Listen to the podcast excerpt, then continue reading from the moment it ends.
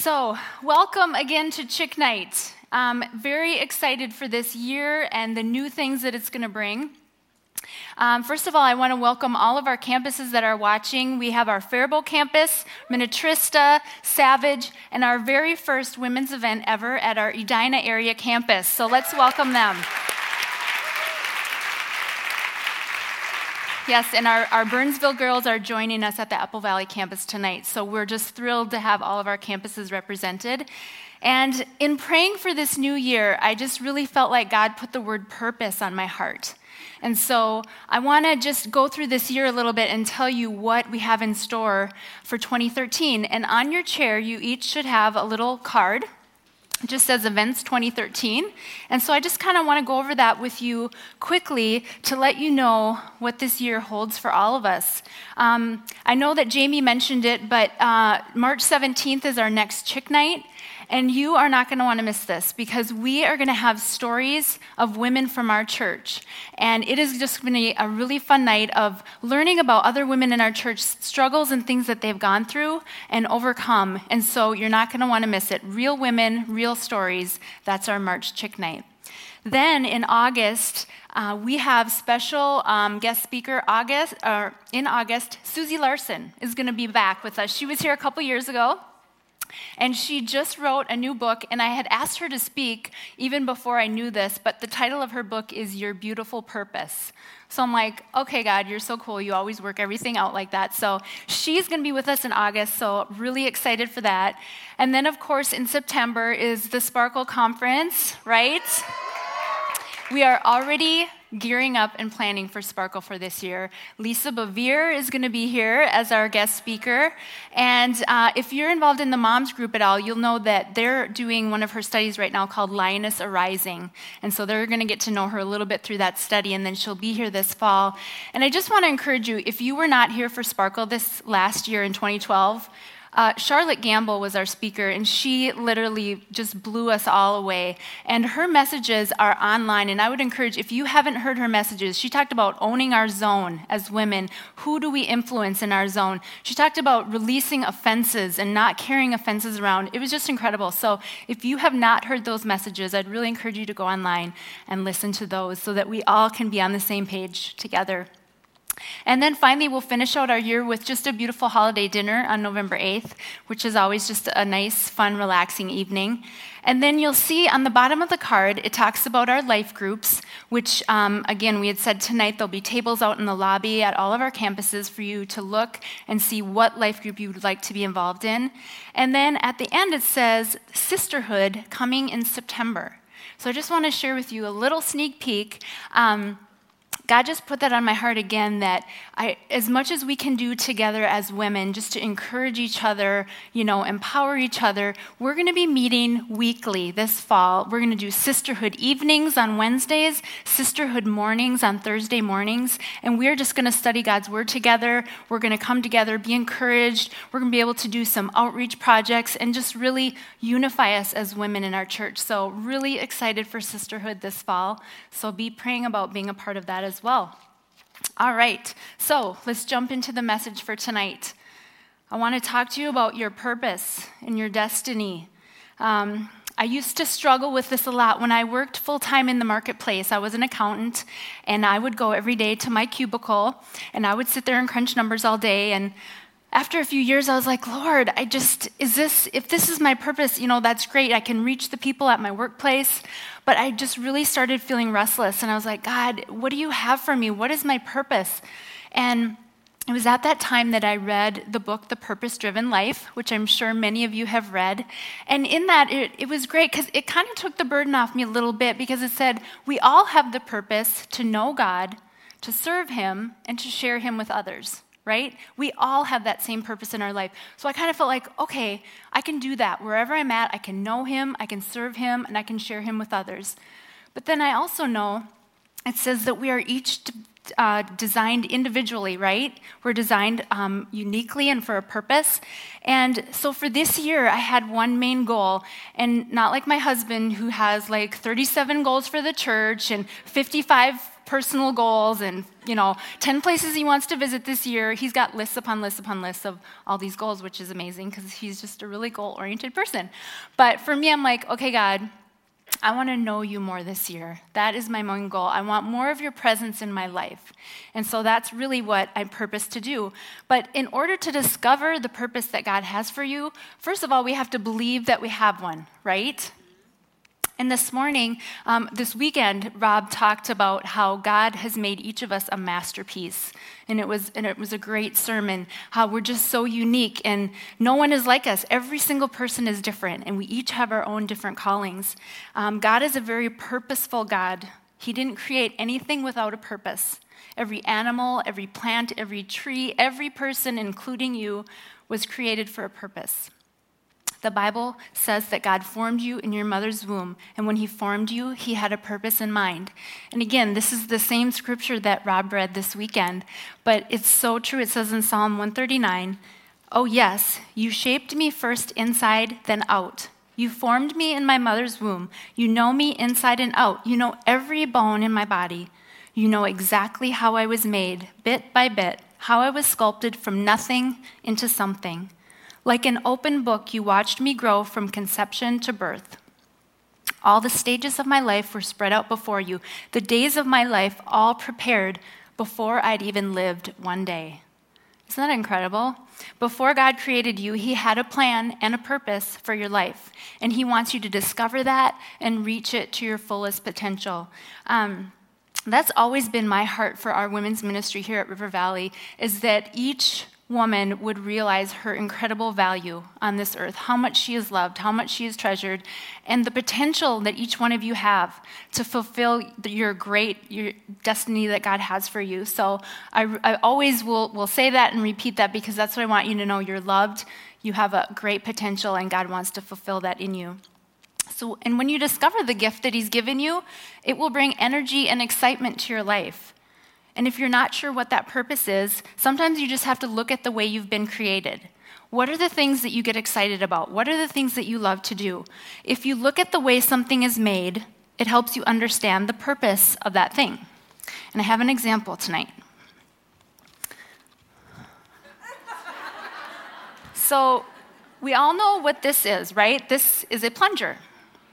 And this has a specific purpose, right? Yes. It unclogs toilets. Very helpful in that situation. But if you didn't know what the purpose of this was, it wouldn't be very effective, right? I mean, we could maybe use it for a ring toss or, I don't know, maybe a little bird bath or something for hummingbirds, or, I mean, a hat would be absolutely ridiculous, right? But if you know what something is created for, it's very effective. And just like this plunger, God created you for a specific purpose. So if you don't remember anything else tonight, just remember I am a plunger. Not really, but you're created for a specific purpose, right? Understand that God is in control. And the more you get to know Him, the more He will reveal that purpose to you. And tonight I want to talk about a guy named Joseph. And a lot of you may be familiar with this story, but just in case you're not, there was a guy named Joseph, and he was the youngest of 12 boys. And his father loved him very much. He was actually the favorite, and his father let everyone know that, which I don't recommend. Uh, and he also gave him a coat of many colors. It was this really beautiful coat that he gave to Joseph. He was the youngest, and he would let him stay home while all the other brothers had to go out into work. And so they really, his brothers, really hated him. They were very jealous of him. He got to stay home. He was the favorite. He had this beautiful coat. And so when Joseph was 17 years old, he had a dream. God gave him a dream, and it showed that his family was bowing down to him. And now Joseph was immature enough to actually tell his dream to his family. He said, Hey guys, guess what? Someday you're going to be bowing down to me. Well, they didn't like that too well. And there goes my earring. Um, it does that every time. Why do I wear one? I don't know. Um, so, his, his brothers decided that they were going to kill him because they hated him so much and were so jealous. So, they took him out one day and they threw him into this deep pit and they were going to let him die there. Well, a couple of the brothers started feeling guilty, and they're like, oh gosh, I just don't know. We shouldn't kill him. How about if we get him out of the pit and just sell him into slavery instead? So that's what they did. They got him out of the pit and they took him to be sold. And he was sold to a man named Potiphar, who was a top official in the Egyptian government. And he went to work for Potiphar at his house. And during this time, God really blessed him. He prospered, and Potiphar made him in charge of his whole household. He trusted him. And he was also very handsome. Joseph was a handsome young man.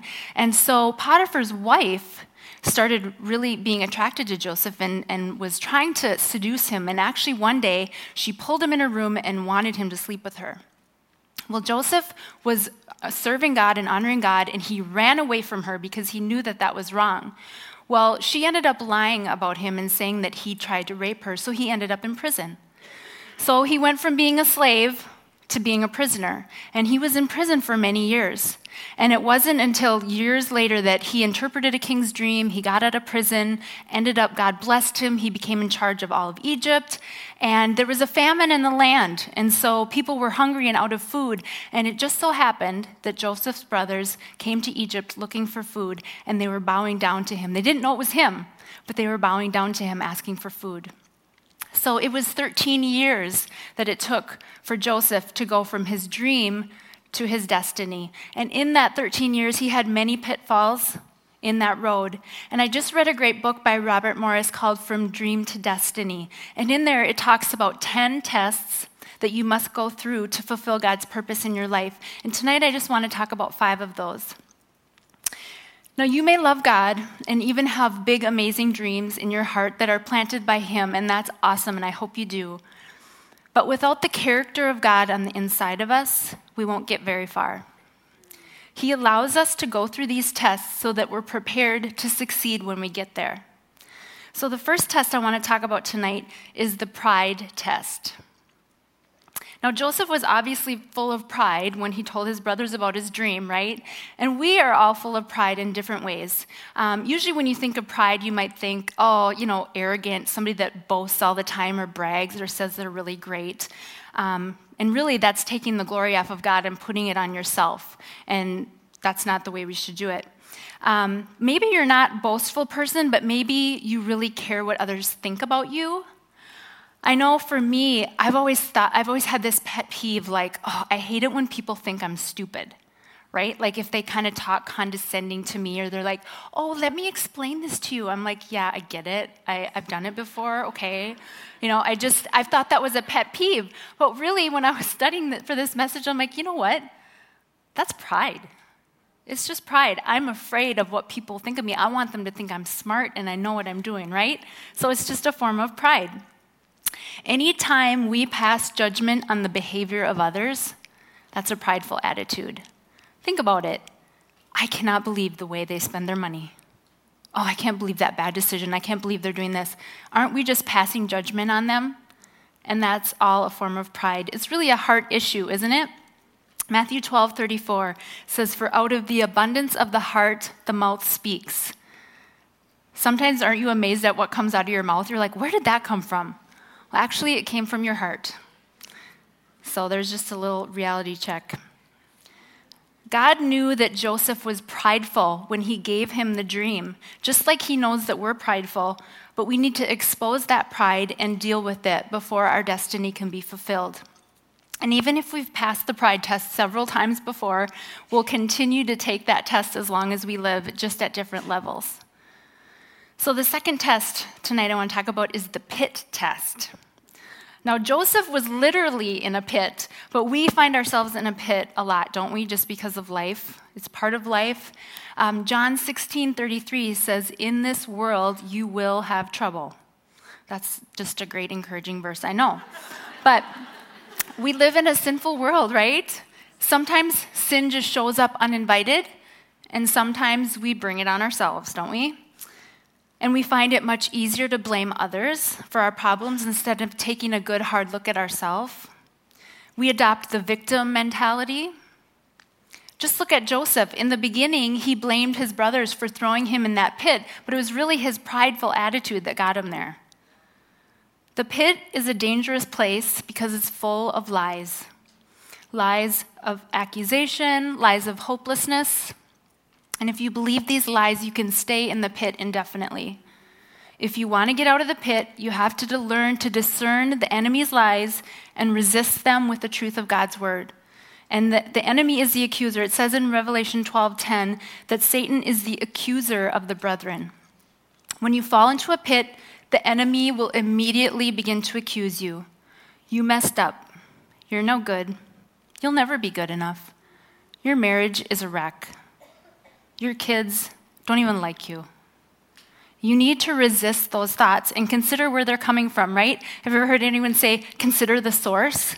And the source of those lies is the enemy. He's the accuser and the liar.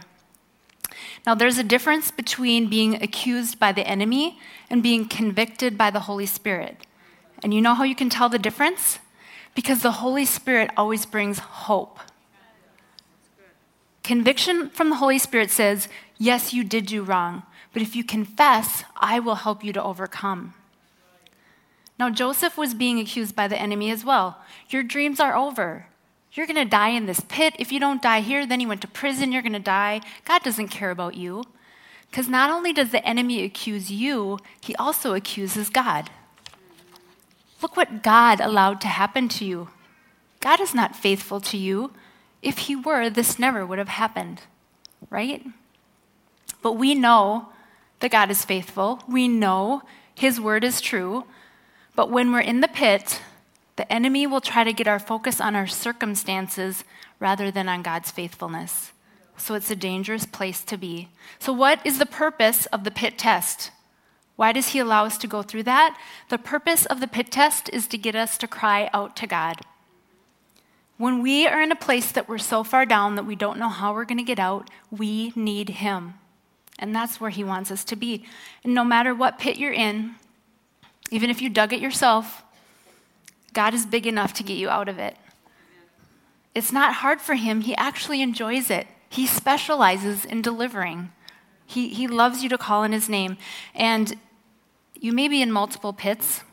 Maybe your finances are in the pits, maybe your marriage is in the pits, your relationship with your kids, maybe you're struggling with an addiction.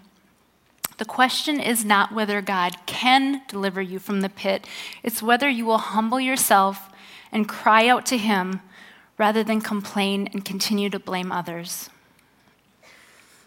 All right, the third test tonight I want to look at is the perseverance test. Another encouraging thought obedience to God is no guarantee that bad things will never happen.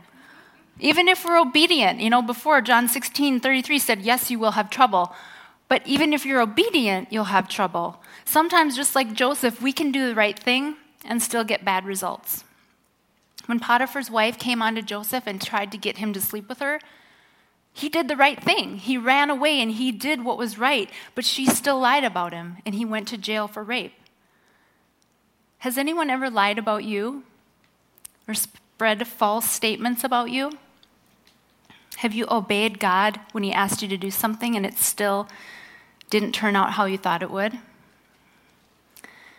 Maybe you're doing the right thing, you're just living your life, and maybe you're trying to have a child, and maybe you've been trying and trying. You're like, God, I, I, what have I done to deserve this? The perseverance test is the longest test. It could last for years. And when we do the right thing and end up in a long and difficult trial, this is when we learn to persevere. Romans 5, 3 through 5 said, But we also glory in our sufferings because we know that suffering produces perseverance, perseverance, character, and character, hope. And hope does not put us to shame because God's love has been poured out into our hearts through the Holy Spirit who's been given to us. So trials produce perseverance, and according to the Bible, there's no other way to get it unfortunately. I can't just pray over you tonight that you will be imparted perseverance. It doesn't work that way. So, why don't we allow that trial to do a valuable work in our lives? James 1, 2, and 3 says, Consider it pure joy, my brothers and sisters, whenever you face trials of many kinds, because you know that the testing of your faith produces perseverance. Now, I know we all want perseverance and patience, right? We want patience and we want it now, which doesn't really work. It comes through the testing of our faith.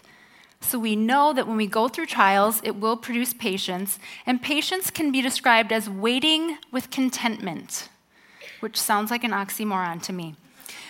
But how many of you, like me, when you go to the grocery store, you always pick the wrong line? Are you like me? Yeah. You're like, oh, you're strategizing. Okay, how many items do they have in their cart? I think that one will go faster, right? Well, one day I was at Cub and um, it was the middle of the afternoon, so it wasn't a real busy time, so there was one checkout lane open.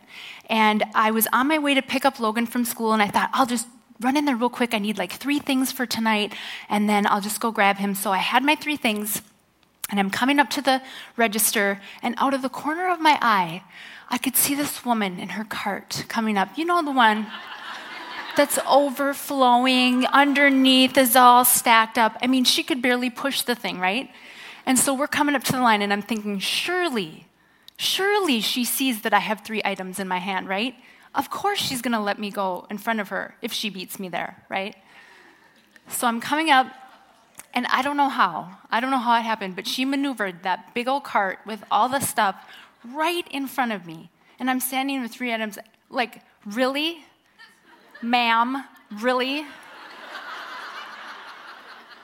I mean, I, I, couldn't believe she couldn't see the steam coming out of my ears. I, I just couldn't believe it. I, I stood there for 15 minutes. I'm like, then you're like, should I just go put the items back? I mean, I don't have time for this. My son's gonna be waiting for me at school, wondering where I am. And the whole time, you know, I'm kind of shifting my weight, you know, looking at the checkout girl, rolling my eyes, you know. Finally, like 15 minutes later, I get up there, throw my stuff down, you know, and never fails the checkout person. So you're from River Valley, right?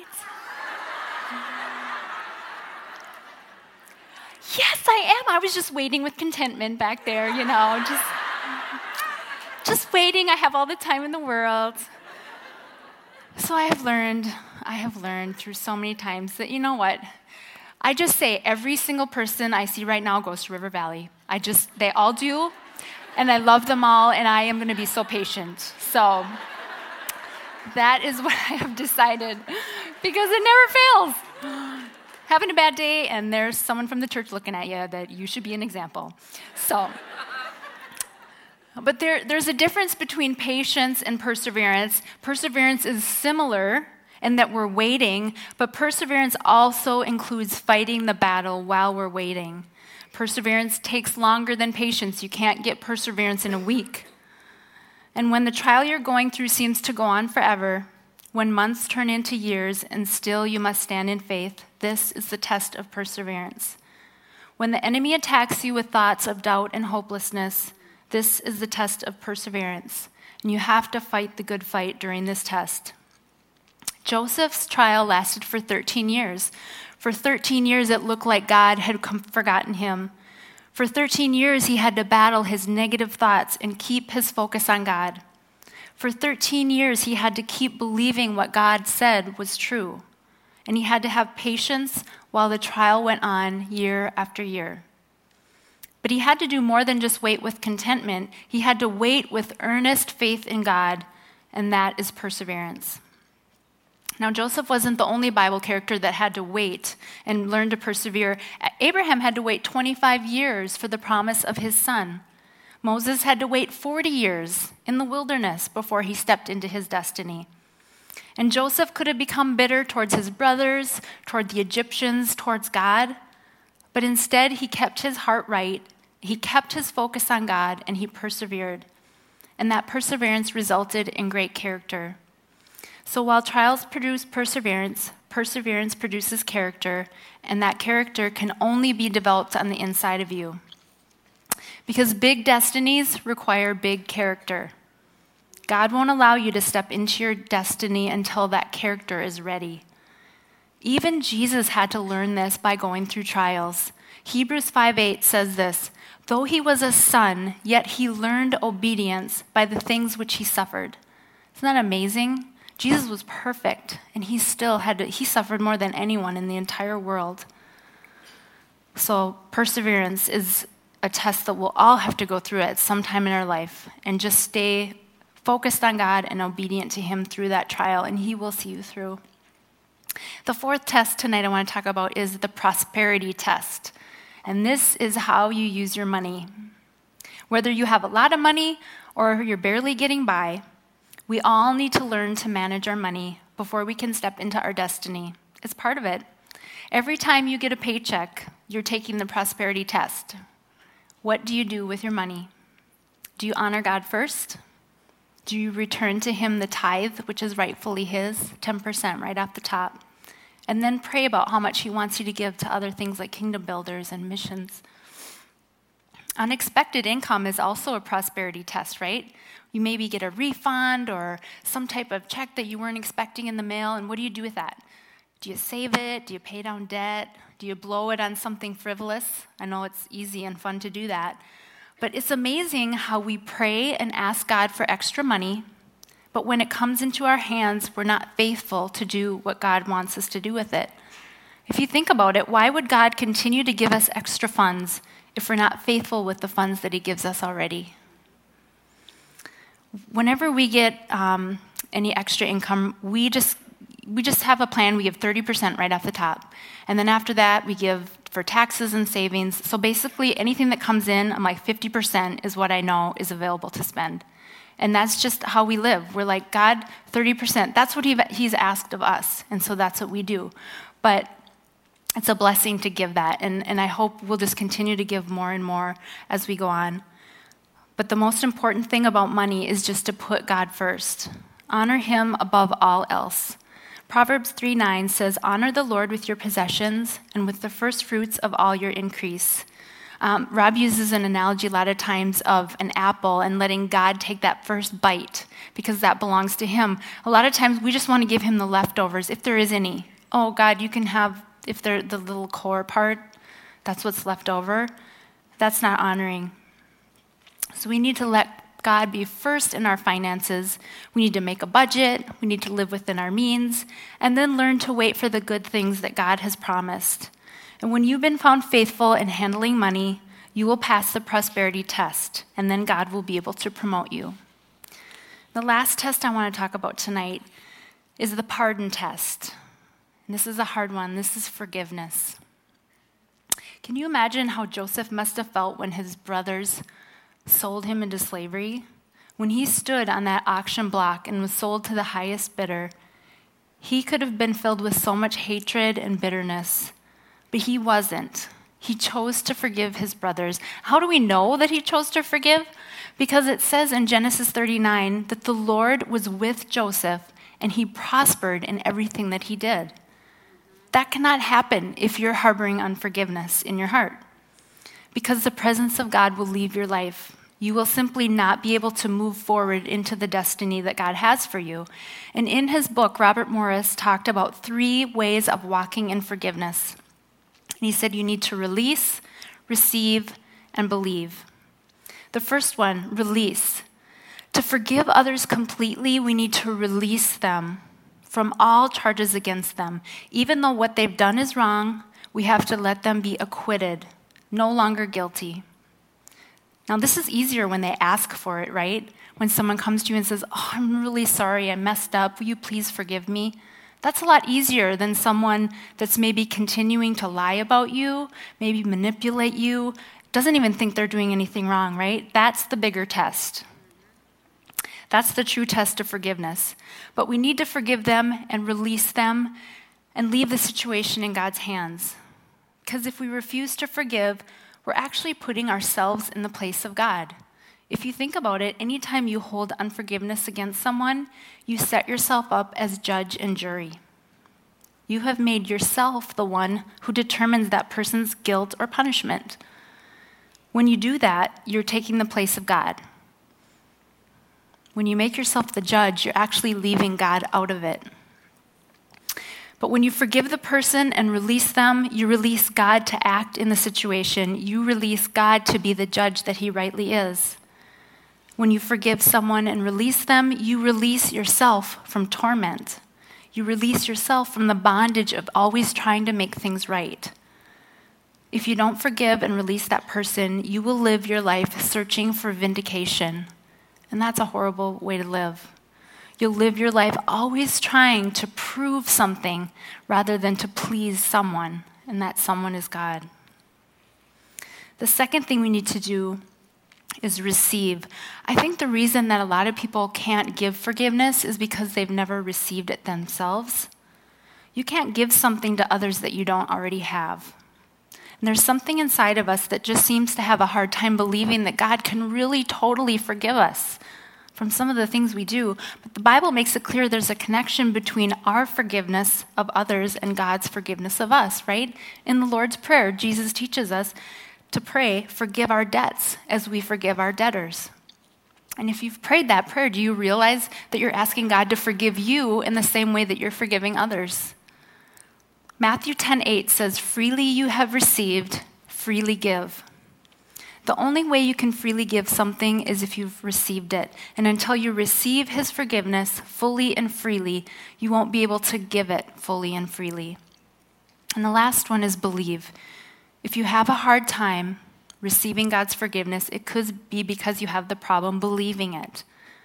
Jesus Christ died on the cross to take away all your sins. He paid the price for everything you've ever done wrong. Psalm 103, verse 12 tells us, As far as the east is from the west, so far has he removed our transgressions from us. 2 Corinthians 5:21 says for he made him who knew no sin to be sin for us that we might become the righteousness of God in him. Because of what Jesus did, we can have a relationship with God. It's not because I did something good or somehow I earned it. The reason we can have a relationship with God is because He laid all that sin on Jesus. And because of what Jesus did, we can stand before God without shame or guilt. And maybe you're hurting. Maybe you're hurting over what someone has done to you, things that were unfair. But why not allow that hurt to be given over to God? because he's made a way through Jesus for every wrong to be forgiven. He has already paid the price for every sin.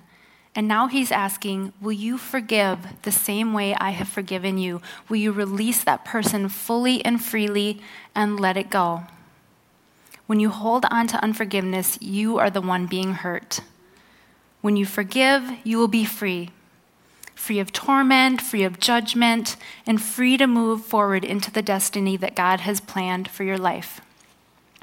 Now, this weekend, again, Rob was talking about um, how each of us is a masterpiece and God created us that way.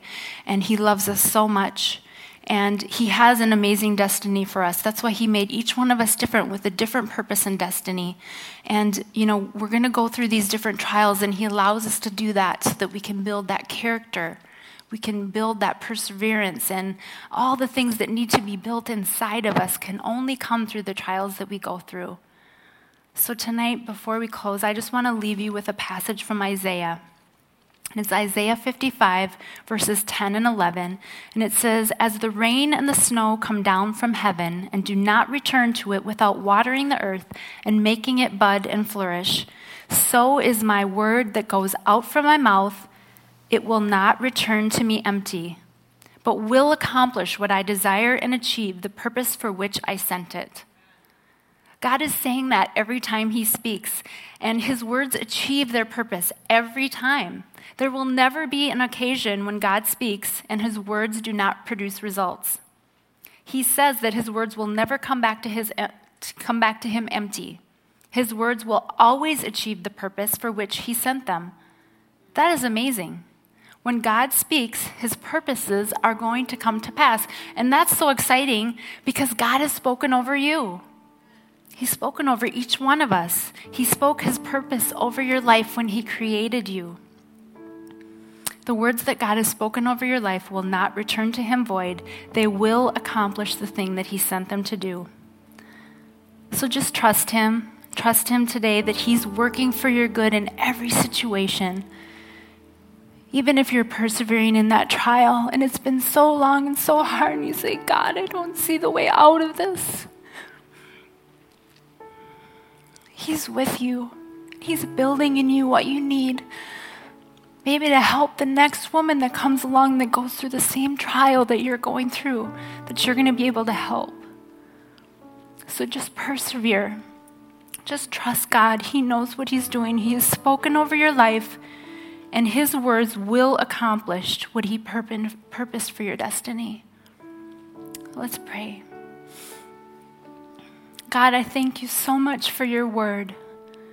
I thank you for the word that you've spoken over each of our lives, God, that you have a specific purpose and destiny for each one of us to fulfill. God, I pray that each person in this room tonight, God, would just receive that.